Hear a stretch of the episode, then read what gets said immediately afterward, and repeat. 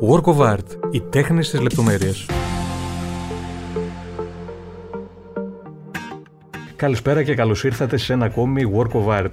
Πρόκειται για ένα πολύ ξεχωριστό επεισόδιο για εμένα, καθώς είναι το τελευταίο της σεζόν, της πρώτης μας σεζόν και το δέκατο στο σύνολο. Πραγματικά μου φαίνεται απίστευτο. Από τη μία, μιας σαν χθες που ξεκίνησε αυτή η σειρά επεισοδίων. Από την άλλη, πολύ εκλεκτοί καλεσμένοι που μας κράτησαν συντροφιά αυτούς τους μήνες. Δίνουν και μια αίσθηση ολοκλήρωσης και πληρότητας. Σήμερα λοιπόν θα μιλήσουμε για την τέχνη του γραπτού λόγου και όχι μόνο, καθώς φιλοξενώ μια εξαιρετική επαγγελματία και φίλη. Γνωριζόμαστε πάρα πολλά χρόνια και αξίζει να τη γνωρίσετε όσοι δεν την ξέρετε ήδη βέβαια, λίγο καλύτερα. Αυτή είναι η δημοσιογράφος και πλέον συγγραφέας Πάμελα Λίτρα. Καλησπέρα. Καλώς ήρθες, Πάμελα. Γεια σου, Μιχάλη. Πολύ χαίρομαι που είμαι εδώ. Πραγματικά και εγώ δεν θα μπορούσα να φανταστώ καλύτερο φινάλε για αυτή τη σειρά επεισοδίων. Θέλω να ξεκινήσουμε τη κουβέντα μας από την πρόσφατη κυκλοφορία του βιβλίου σου, Η Σελήνη που της έκλεβαν τη λάμψη από τις εκδόσεις Ιδροπλάνο. Mm-hmm. Πες μας λίγα λόγια ε, για το στάδιο της έμπνευσης αλλά και της περάτωσης αυτού του έργου. Πώς έγινε όλη αυτή η δημιουργική διαδικασία; Ε, αρχικά για μένα η συγγραφή παραμυθιού ήταν ε, ένα βήμα παραπέρα. Δηλαδή ήθελα να, να εξελίξω αυτό που κάνω, που είναι η γραφή. Ασχολούμαι πολλά χρόνια, το γνωρίζεις, ήμασταν συνεργα... συνάδελφοι δημοσιογράφοι. Μετά ασχολούμαι με το digital content, έχω μια δική μου δουλειά. Οπότε η γραφή και η συγγραφή ήταν κάτι πολύ κοντά για μένα. Φυσικά είναι δύο τελείως διαφορετικά Ε, η έμπνευση τώρα ήρθε τελείως εσωτερικά ε, είναι και από προσωπικά μου βιώματα, αλλά είναι και κυρίως από την παρατήρηση των ανθρωπίνων ε, που είναι κάτι που μου αρέσει να το κάνω και είναι κάτι που θεωρώ ότι μας βοηθάει όλους να το κάνουμε, γιατί έτσι καταλαβαίνουμε τόσο πώς νιώθουμε εμείς, όσο και πώς νιώθουν οι άλλοι. Και ουσιαστικά αυτό, διαπραγματεύεται, αυτό πραγματεύεται και το βιβλίο, ε, το οποίο είναι ένα παραμύθι τόσο για παιδιά όσο και για ενήλικες, για παιδιά λίγο μεγαλύτερα, από 6 ετών και άνω. Ε, και ουσιαστικά μιλάει για την αγάπη, μιλάει για τη μοναξιά και αναφέρει με το δικό του τρόπο ότι όλοι έχουμε ένα μερίδιο στη μοναξιά που νιώθουμε. Δηλαδή μπορεί να νιώθουμε μόνοι, αλλά να έχουμε και εμείς την ευθύνη. Ε... Πολύ σωστό. Αυτό είναι κάτι που δεν το σκεφτόμαστε κιόλας, η αλήθεια είναι. Ε, πάνω σε αυτό που λες έχει μια υπέροχη πραγματικά εισαγωγική περιγραφή η οποία λέει: Η Πάμελα γράφει για την καλοσύνη, την ευγένεια, τα συναισθήματα, τις πιο εσωτερικές σκέψεις που πρέπει να εξωτερικεύονται, τόσο από παιδιά όσο και από τους ενηλικε Δηλαδή αυτό ακριβώς που είπες, ε, ένα θέμα για παραμύθι θα το λέγαμε ε, σε δεύτερο επίπεδο, έτσι. Δηλαδή είναι λίγο πιο δυσδυτικό. Είναι πιο δυσδυτικό. Η αλήθεια είναι ότι η σκέψη μου ήταν ότι πλέον είναι πολύ εύκολο να εκδώσεις κάποιο ένα βιβλίο. σω δεν είναι τόσο εύκολο να γράψεις κάτι που να αρέσει στο κοινό, αλλά να εκδώσεις είναι εύκολο. Υπάρχουν πολλοί τρόποι. Ε, οπότε για μένα ο σκοπός που γράφω είναι να μπορέσω να, να δώσω κάτι παραπάνω σε μια ψυχή, είτε είναι παιδική είτε είναι ενήλικη. Ε, η διαδικασία της συγγραφής πόσο καιρό κράτησε, δηλαδή ήταν κάτι που κράτησε μήνες ή ήσουν να... ή λίγες εβδομάδες ας πούμε; Όχι, όχι. Ε, ουσιαστικά ξεκίνησα να το γράφω όταν έκανα ένα σχετικό για παραμύθια. Ε, μετά όσο περνούσε ο καιρός, αρκετά δηλαδή ένα-δύο χρόνια, το άλλαζα και μάλιστα το άλλαξα και αρκετά από τη στιγμή που το είχα στείλει στον εκδοτικό και μου το ενέκρινε για να προχωρήσουμε. Ε, άρχισα να το ψάχνω λίγο περισσότερο, να μιλάω πιο πολύ με ειδικούς, με ψυχολόγους, με παιδαγωγούς. Ήθελα λίγο να, έχει, να είναι πιο ολοκληρωμένο και πιο σωστο όχι απλά να είναι κάτι που έβγαλα από την ψυχή μου. Ε, άρα κράτησε συνολικά δύο χρόνια, κάπου εκεί ε, είσαι ικανοποιημένη από την απήχηση που είχε το βιβλίο και θέλω να μου πεις ποιο είναι το πιο ωραίο σχόλιο που έχεις ακούσει. Είμαι ικανοποιημένη από την απήχηση που είχε το βιβλίο. Ε, τόσο από φίλους όσο και από αγνώστους δέχομαι πολύ, πολύ ωραία σχόλια. Ε, δηλαδή για πρώτη προσπάθεια και για μια σχετικά μικρή από τη στιγμή που το βγήκε σε περίοδο COVID και δεν ήταν εύκολο να κάνω παρουσίαση, να κάνω οποιαδήποτε άλλη δράση. Ε, είμαι ικανοποιημένη. Το πιο ωραίο Ε, έχω ακούσει πάρα πολλά ωραία σχόλια από παλιούς συναδέλφους και συμμαθητές οι οποίοι το πήραν για τα παιδιά τους ε, και μου είπαν πολύ ωραία σχόλια για το ότι τα διαβάζουν κάθε μέρα στα παιδιά, ότι το ζητάνε τα παιδιά, τα μεγαλύτερα παιδάκια να τους το διαβάσουν. Αυτό μου άρεσε πάρα πολύ. Ε, είναι πολλά. Τώρα να σου πω με, με μπλόκαρε για να θυμηθώ τα καλύτερα, αλλά αυτό ήταν πολύ συγκινητικό. Δηλαδή να έχεις δουλέψει μαζί, να έχεις βρεθεί μαζί, να είσαι στο ίδιο φρανείο και να σου λέει το διάβασα στο παιδί μου και του έμεινε αυτό ή το άλλο. Ε, ναι, βέβαια. Θέλω να σε ρωτήσω, επειδή είπες ότι φύγει με έναν τρόπο και το φαινόμενο της μοναξιάς, η περίοδος COVID στις αλλαγές που έκανες ε, είχε κάποια σύνδεση; Δηλαδή, ήταν μια αφορμή για να, για να το εξελίξεις ακόμα περισσότερο αυτό το κομμάτι; Σίγουρα στην περίοδο του COVID, ε, νομίζω ότι ενισχύθηκε αρκετά το συνέστημα της μοναξιάς σε όλους μας, σε μένα τουλάχιστον σίγουρα. Ε, απλά η μοναξία μπορεί να είναι είτε οι άνθρωποι που κλείστηκαν στο σπίτι τους και είναι μόνοι τους, είτε οι υπόλοιποι που έχουμε κάποιον άνθρωπο στο σπίτι να μας περιμένει, αλλά νιώθουμε μόνοι από φίλους, μόνοι από την κοινωνική μας ζωή, ε, μόνοι από τις δραστηριότητές μας. Ε, στερηθήκαμε πάρα πολλά πράγματα, άρα για μένα η μοναξιά όντως ε, ενισχύθηκε στο κομμάτι του παραμυθιού από τον COVID, αλλά με μια ευρύτερη Ε, είναι πολύ νωρίς να μιλήσουμε για το επόμενο, θεωρείς; Όχι, δεν είναι νωρίς. Ε, γενικά, σε ό,τι αφορά πριν την, το στάδιο πριν την έκδοση, για τη δημιουργικότητα δεν είναι ποτέ νωρίς. Όταν την ξεκινάς, δεν σταματάς. Και, και δεν εξαντλείται αυτό. Είχε πει κάτι ωραίο η Μάγια Αγγέλου ότι η δημιουργικότητα δεν εξαντλείται. σα ίσα όσο την παράγεις, τόσο πιο πολύ από αυτήν έχεις. Σε ελεύθερη μετάφραση. ε, οπότε δεν είναι νωρίς. Προετοιμάζω κάτι με την Ένωση Περιβαλλοντολόγων Ελλάδος. Ε, θα κάνουμε ένα παραμυθάκι για την κλιματική αλλαγή. Ε, με τη λογική πάλι το να, είναι, να έχει διτό χαρακτήρα τόσο για παιδιά όσο και για ενήλικες. Υπάρχει ένα χρονικό πλαίσιο σε αυτό; Ε, όχι, ακομα Ε, είναι κάτι πολύ στα σπάργανα. Ε, υπάρχει και κάτι άλλο που είναι ήδη γραμμένο και πάλι έχει να κάνει με, με ένα συγκεκριμένο θέμα, πιο πολύ με τη φιλοζωία. Και αυτό το αναφέρω επειδή σου είπα πριν ότι θέλω πάντα να έχει κάτι να πει στην ψυχή μας. Ε, άρα το πρώτο ήταν πιο εσωτερικό και τώρα θέλω να πιάσω άλλα θέματα που μας απασχολούν. Πολύ ωραίο. Και είναι πολύ ωραίο που συνδυάζει αυτό που λες και τις ε, εμπειρίες σου, τις ε, βιωματικές ας πούμε, αλλά ότι θες να επικοινωνείς και στον κόσμο και κάτι λίγο πιο ολοκληρωμένο. Να μην είναι απλά μια, που δεν είναι λίγο βέβαια, αλλά ακόμα καλύτερα να μην είναι μια κατάθεση ψυχής, αλλά ναι. να είναι ακόμα κάτι... Κοίτα, εδώ νομίζω κολλάει και η δημοσιογραφική ιδιότητα mm. που σε κάνει λίγο να το ερευνάς παραπάνω για να είναι πιο ολοκληρωμένο το αποτέλεσμα και να, να, να το δουλέψεις έτσι ώστε να είσαι σωστός και συνεπής απέναντι στο κοινό στο οποίο απευθύνεσαι. Mm-hmm. Βέβαια, βέβαια το στάδιο της έρευνας και αυτό δεν φεύγει ποτέ από μέσα σου μαζί με τη δημιουργία. Ίσα ίσα το αγαπώ πάρα πολύ. Εσύ έγραφες από πολύ πολύ μικρή, από παιδί ουσιαστικά. Από παιδί, ναι. Τι θυμάσαι πιο έντονα από εκείνη την περίοδο; Κοίτα, φαντάζομαι ότι δεν ήμουν το μόνο παιδάκι που έγραφε, αλλά αυτό που θυμάμαι είναι ότι έφτιαχνα μόνη μου περιοδικά. Ε, από τα πάντα, από το εξώφυλλο, το editorial, τα, θέματα, τα θέματα μέσα, συνεντεύξεις, ε, συνεντεύξεις, οποίες έπαιρνα εγώ και έγραφα εγώ συνεντευξιαζόμενη. Ε, έγραφα ειδήσεις και τις έλεγα, με άκουγα, με ηχογραφούσα και σαν ψυχαναγκαστικό παιδάκι. Μετά άκουγα για να δω τι λάθη έχω κάνει. Οπότε γενικά όλο το θέμα της γραφής υπήρχε πάντα μέσα μου και ήταν και μία διέξοδος.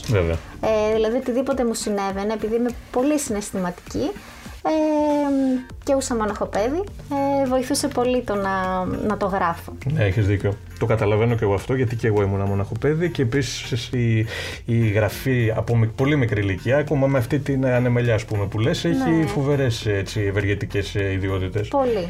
Ειδικά πάνω στην καθημερινότητα. Λοιπόν, θέλω να σου πω τώρα, στην ενήλικη ζωή σου πλέον, μετά τις ε, σπουδές σου, εργάστηκες για πολύ μεγάλο χρονικό διάστημα ως δημοσιογράφος ναι. ε, σε κάθε μορφή των ΜΜΕ. Ε, μία δύσκολη ερώτηση. Ποιο είναι το μεγαλύτερο προτέρημα του να είσαι δημοσιογράφος και το μεγαλύτερο μειονέκτημα κατά την εμπειρία σου; Για μένα το μεγαλύτερο προτέρημα είναι η δυνατότητα να γνωρίσεις ανθρώπους που δεν θα γνώριζες τόσο εύκολα. Και δεν εννοώ αναγνωρίσιμα πρόσωπα, εννοώ την ουσία τους ανθρώπους, τους ίδιους τους ανθρώπους. Δηλαδή πώς σκέφτονται, πώς δρούν, ε, αυτό μου φαίνεται πάρα πολύ ενδιαφέρον, γι' αυτό και μου αρέσουν πάρα πολύ οι συνεντεύξεις. Δύο πάρα πολύ. Τέλος πάντων. Ε, το μειονέκτημα την εποχή που ξεκινήσαμε εμείς που ήμασταν και μαζί για μένα ήταν στους χαρακτήρες του χώρου. Ε, πρακτικά τώρα στο ίδιο το επάγγελμα είναι οι δυσκολίες που υπάρχουν στην Ελλάδα που δεν σε αφήνουν πολύ να ανθίσεις. Ε, δεν βρίσκω άλλη δυσκολία. Είναι πάρα πολύ ωραίο επάγγελμα, ειδικά όταν γράφεις. Εμένα μου αρέσει πιο πολύ, δηλαδή από αυτά που έχω δοκιμάσει, όπως είπες, σε όλα τα μέσα, κάποια λιγότερο, κάποια περισσότερο.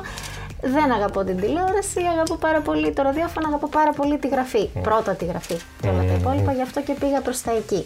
Σωστά.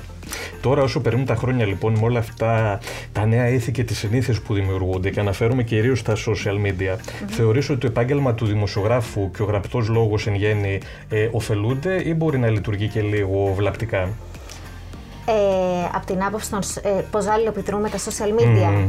Ε, δεν ωφελούνται στο κομμάτι ότι ο καθένας μπορεί να αυτοβαυτιστεί δημοσιογράφος. Σωστά. Ενώ δημοσιογράφος όταν είσαι πρέπει να έχεις δουλέψει, να έχεις μελετήσει, να έχεις κάνει την έρευνα για το θέμα σου.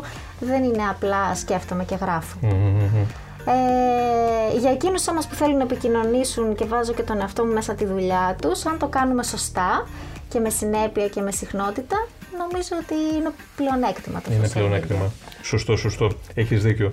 Ε, εγώ σκέφτομαι αυτό που είπες ακριβώς, ότι πλέον με τα post και τα λοιπά έχουν επηρεαστεί λίγο τα κείμενα, ε, τουλάχιστον σε ιστοσελίδες, αλλά και σε έντυπα και πραγματικά θυμίζουν περισσότερο κείμενο λευκόματος mm. ε, παρά κείμενο γραφής ε, ολοκληρωμένης. Ακριβώς. Και το κακό είναι ότι αυτό διαδίδεται. Συγγνώμη σε διακόπτω. Ναι, ναι, ναι, και, και ακόμα και οι μικρότεροι που θέλουν να ασχοληθούν με οποιαδήποτε μορφή γραφής ε, δεν εμπνέονται ουσιαστικά. Δηλαδή, μια φωτογραφία δεν αρκεί να σε εμπνεύσει για να γράψεις. Πολύ σωστό. Αυτό. Ε, Κάποιες φιλοσοφικές ε, αναζητήσεις. ε, σε ένα νέο άνθρωπο, ας πούμε, που είναι γύρω στα 18 και θέλει να ασχοληθεί σήμερα με τη δημοσιογραφία, τι θα του έλεγες περισσότερο να προσέχει, μια συμβουλή. Αρχικά είναι τυχερός που είναι 18, θα έλεγα. Σωστό. Ε, να προσέξει να προσέξει να μελετάει αρκετά για, οτιδή, οποιοδήποτε, για οποιοδήποτε θέμα με το οποίο Να μην το ξεπετάει, ε, αν μου επιτρέψει το ρήμα. Ε, αυτό ναι, νομίζω ότι είναι το πιο σημαντικό και να μην χάνει την επαφή τόσο με το λόγο όσο και με τους ανθρώπους. Γιατί μέσα από την παρατήρηση των ανθρώπων μπορείς να, να δουλέψεις καλύτερα ως δημοσιογράφος, πιστεύω. Ναι, πολύ σωστό. Ε, μία άλλη ενδιαφέρουσα πτυχή σου που ανέφερες λίγο πιο πριν είναι και εκείνη της κειμενογράφου αρθρογράφου στον κλάδο του digital πλέον. Mm-hmm. Μετράς πολλά χρόνια και σε αυτό το χώρο. Έχεις σήμερα τη δική σου επιχείρηση εδώ και πολλά χρόνια δηλαδή το Google Loves Me με αντικείμενο το digital content, ghost writing και media planning. Ναι. Λοιπόν, πριν εξηγήσουμε αυτούς τους όρους και τα παιδεία, θέλω να μου πεις πώς γεννήθηκε η ιδέα του να κάνεις μόνη σου μια εταιρεία. Ε, κοίτα, κάθε καινούργια ιδέα δεν ξεκινά από μια ευχάριστη ιστορία. Έτσι και η δική μου ξεκίνησε όταν ε, πριν ε, περίπου 9 χρόνια mm-hmm. έμεινα χωρίς δουλειά. Ήμουνα σε ένα πολύ μεγάλο όμιλο την περίοδο της οικονομικής κρίσης Έμει, όχι μόνο έμεινα χωρίς δουλειά, έμεινα και απλήρωτη με μισθούς ενός έτους. Οπότε για μένα αυτό ήταν βαρύ. Ήθελα. Ναι. Καλά, για τον καθένα είναι βαρύ, αλλά ήθελα τόσο να δουλέψω όσο και να ανακτήσω λίγο τη ζωή μου. Σωστά. Ε, έτσι ε, είχα έναν πολύ καλό φίλο και συνάδελφο προγραμματιστή, ο οποίος μου μίλησε για τους copywriters που δεν ήταν τόσο διαδεδομένοι στην Ελλάδα, ειδικά το κομμάτι του digital content. Ε, με έβαλε στη διαδικασία να το ψάξω, με βοήθησε πολύ με κάποια σεμινάρια και έτσι το ξεκίνησα και άρχισα να το χτιζω Και όταν λέω να το χτίζω, εννοώ κυριολεκτικά, το πρώτο διάστημα έπαιρνα τις κάρτες μου και πήγαινα, έβλεπα επιχειρήσεις, μαγαζιά κτλ. Ε, έψαχνα μετά την online εικόνα τους. Αν δεν είχαν κάτι ενδιαφέρον, πήγαινα και τους έκανα πρόταση. Φυσικά δεν το κάνω αυτό πλέον, αλλά ε, είμαι πολύ χαρούμενη που ξεκίνησα έτσι. Και γιατί και είναι 100% Πάμελα, ναι. ε, από τη μία και από την άλλη δείχνει νομίζω και πόσο, ε, πόσο ενεργοποιημένη ήσουν για να πετύχει όλο αυτό. Ναι, πολύ. Και μπροστά από την εποχή σου, αυτό που είπες επίσης. Ναι, ε, βέβαια λέω η ιδέα δεν ήταν από εμένα, αλλά καμιά φορά όταν σου δίνει κάποιος μια ιδέα, μια καλή ευκαιρία, ε, πρέπει και να την αρπάζεις. Καταλάβαιναν στην αρχή οι συνεργάτες σου και οι μελλοντικοί πελάτες αυτές τις ορολογίες; Ούτε στην αρχή ούτε στη μέση. Τώρα προς το τέλος έχουν ναι. αρχίσει να το, να το κατανοούν και να το αποδέχονται κιόλας. Γιατί σου λέει, εντάξει, τι κείμενα για site, τα κείμενα μπορεί να τα γράψω μόνος μου. Ενώ πρώτον δεν μπορούν όλοι να γράψουν κείμενο ναι. ε, και δεύτερον κείμενο με κείμενο έχει διαφορά. Όπως και το δημοσιογραφικό κείμενο έχει διαφορά από το κείμενο για διαδικτυο ή το κείμενο για το παραμύθι. Αυτό έτσι λίγο είναι ένα κομμάτι θολό ακόμη στους αρκετούς επιχειρηματίες. Ε, αλλά νομίζω σιγά σιγά αρχίζουν και αυτοί και ενημερώνονται με τη βοήθεια του διαδικτύου και έτσι είναι πιο εύκολα για μένα τα πράγματα. Mm-hmm. τον πρώτο σου μεγάλο πελάτη, πρώτη μεγάλη συνεργασία όταν κλείστηκε, πώς ένιωσες; Με τη δική σου εταιρεία εννοώ. Ένιωσα πάρα πολύ χαρούμενη. Ε, εντάξει, ήταν λίγο αντικρώμενα τα συναισθήματα. Από τη μία δεν το πίστευα, από την άλλη είχα το άγχος το να ε, ανταπεξέλθω. Αυτό μελετούσα το site της επιχείρησής σου λίγο πριν ε, βρεθούμε και κάτι που μου έκανε εντύπωση είναι ότι αντί βιογραφικού ή πορτφόλιο έχεις κάποια πολύ ειλικρινή κείμενα τα οποία περιγράφουν την πορεία σου και το χαρακτήρα σου. Ε, αυτό ήταν εύκολο να είσαι τόσο εαυτό σου και όχι μια ωρεοποιημένη έτσι, εικόνα του; Όχι και δεν ήμουν και από την αρχή έτσι. Παρόλο που ε, εσύ με γνωρίζεις και πάντα έλεγες ότι ήμουν αρκετά ετοιμόλογη, είμαι ετοιμόλογη, αλλά στο κομμάτι της δουλειάς δεν είχα την αυτοπεποίθηση που έπρεπε από την αρχή. Ε, αυτό προέκυψε μέσα από την ίδια τη δουλειά και μέσα από την συνειδητοποίηση του τι θέλω να κάνω και τι θέλω να παρουσιάζω για εμένα. Αυτό που θέλω να παρουσιάζω δεν είναι κάτι ψεύτικο, είναι κάτι ειλικρινές. Με αυτό νιώθω καλά. Οπότε έχω κάνει πράγματα για τα οποία είμαι περήφανη. Θεωρώ ότι έχω ένα σχετικά καλό βιογραφικό. Ε, άρα μπορώ να το παρουσιάσω και λίγο πιο ευχάριστα. Ναι, βέβαια. Και ευχάριστα και τελείως ειλικρινώς, γιατί μέσα γράφεις ε, αρκετές ε, λεπτομέρειες και αυτό που αναφέρεις τώρα για τη δουλειά που, δι, που διακόπη ε, και τους στόχους σου. Δηλαδή, νομίζω το σύνηθε σήμερα είναι να ε, προκειμένου να κλειστεί μια συμφωνία να παρουσιάζεις κάτι πολύ πολύ μεγαλύτερο από αυτό που τελικά όλος θα λάβει. Ενώ εσύ με την πρώτη επαφή, δηλαδή με το που κάποιος κοιτάζει το site, λες τι πρόκειται να γίνει Ακριβώς. ρεαλιστικά. Και θέλω να αναφέρω κάτι για το κομμάτι της δουλειάς μου. Ε, υπάρχει μεγάλη τάση στο κομμάτι του digital και αυτό το έχουμε καταλάβει τόσο όσοι είμαστε επαγγελματίες, αλλά και αρκετοί επιτίδιοι, οι οποίοι παρουσιάζουν ότι μπορούν να κάνουν πράγματα τα οποία δεν μπορούν. Άρα, όταν εμένα με προσεγγίζουν να κάνω π.χ. διαφημίσεις στα social media ή κάτι παραπάνω από αυτά που πραγματικά κάνω, τους εξηγώ ότι κάθε κομμάτι του digital ε, έχει, είναι και μια διαφορετική εντός εισαγωγικών επιστήμη, δηλαδή θέλει χρόνο. Ναι. Άρα εγώ έχω αναλαμβάνω μόνο αυτό στο οποίο είμαι καλή. Σε αυτό που είμαι εξειδικευμένη, που είναι το να γράφω κείμενα για site, αρθρογραφία για blog, περιεχόμενο γενικότερα και ειδικότερα για social. Mm. Και αυτό σπάνιο βέβαια επίσης. το ειλικρίνη. ναι, ναι, ναι, ναι. Ε, σε ένα άλλο σημείο του site γράφεις: Δεν αγαπώ τη φλιαρία, καθώς πιστεύω πως αποτελεί φασαρία, αλλά μου αρέσει η λακωνικότητα γιατί αυτή είναι που κάνει τη φασαρία. Τη φασαρία, ναι, ακριβώς. Ε, δεν είμαι λάτρης της φλιαρίας. Ε, μην κοιτάς τώρα που έχω πάρει φόρα και μιλάμε πολύ.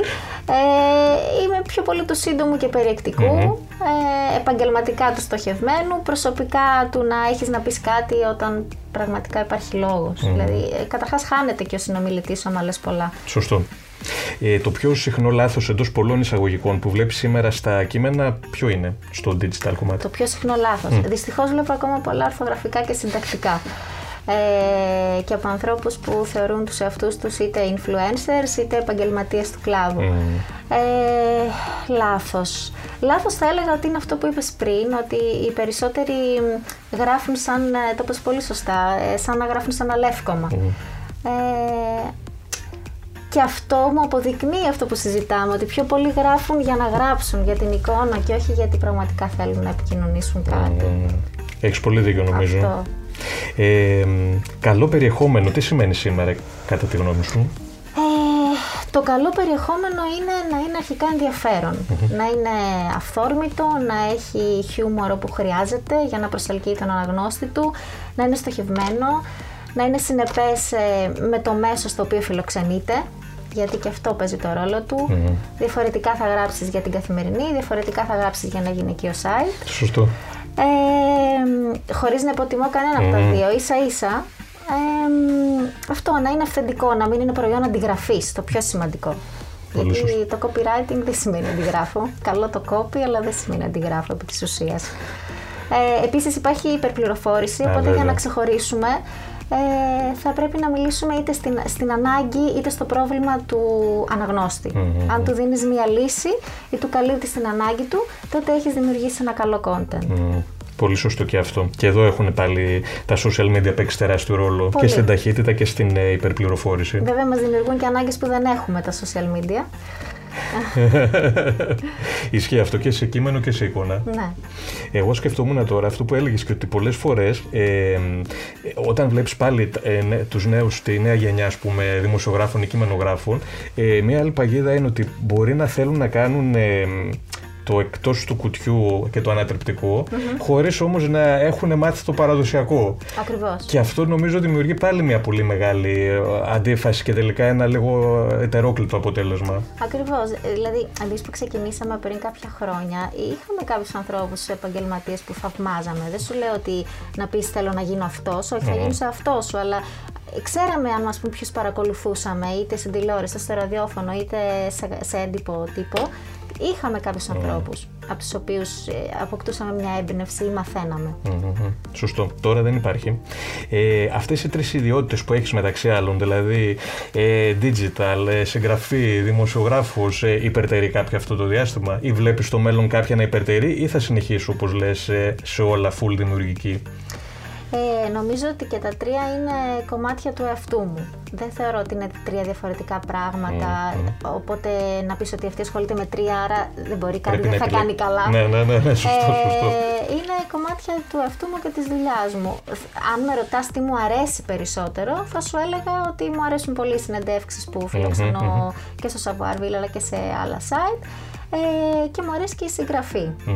Ε, βιοπορίζομαι όμως από το Google Ops. Σωστά. Οπότε αυτά τα δύο είναι... Και αυτό το κάνω με αγάπη. Ακόμα και το ότι με βοηθάει να ζω, ε, μου προκαλεί το συνέστημα και το ότι το έχω δημιουργήσει, το να το αγαπάω και να το κάνω το ίδιο καλά όσο στην αρχή. Ε, ναι, βέβαια. Σε λίγα χρόνια πώς το φαντάζεσαι, σε δύο με τέσσερα χρόνια, ας πούμε, το Google Loves Me.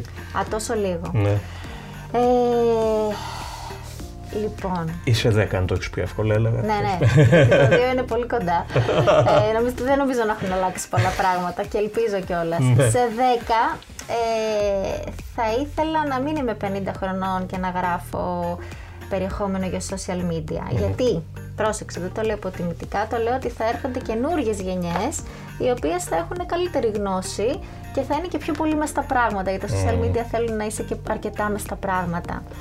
Ε, οπότε φαντάζομαι να είμαι πιο πολύ προς το κομμάτι της συγγραφής και σε ένα άλλο project που έχω στο μυαλό μου που έχει να κάνει με μια στήλη που αφορά ε, τους ήρωες της διπλανής πόρτας.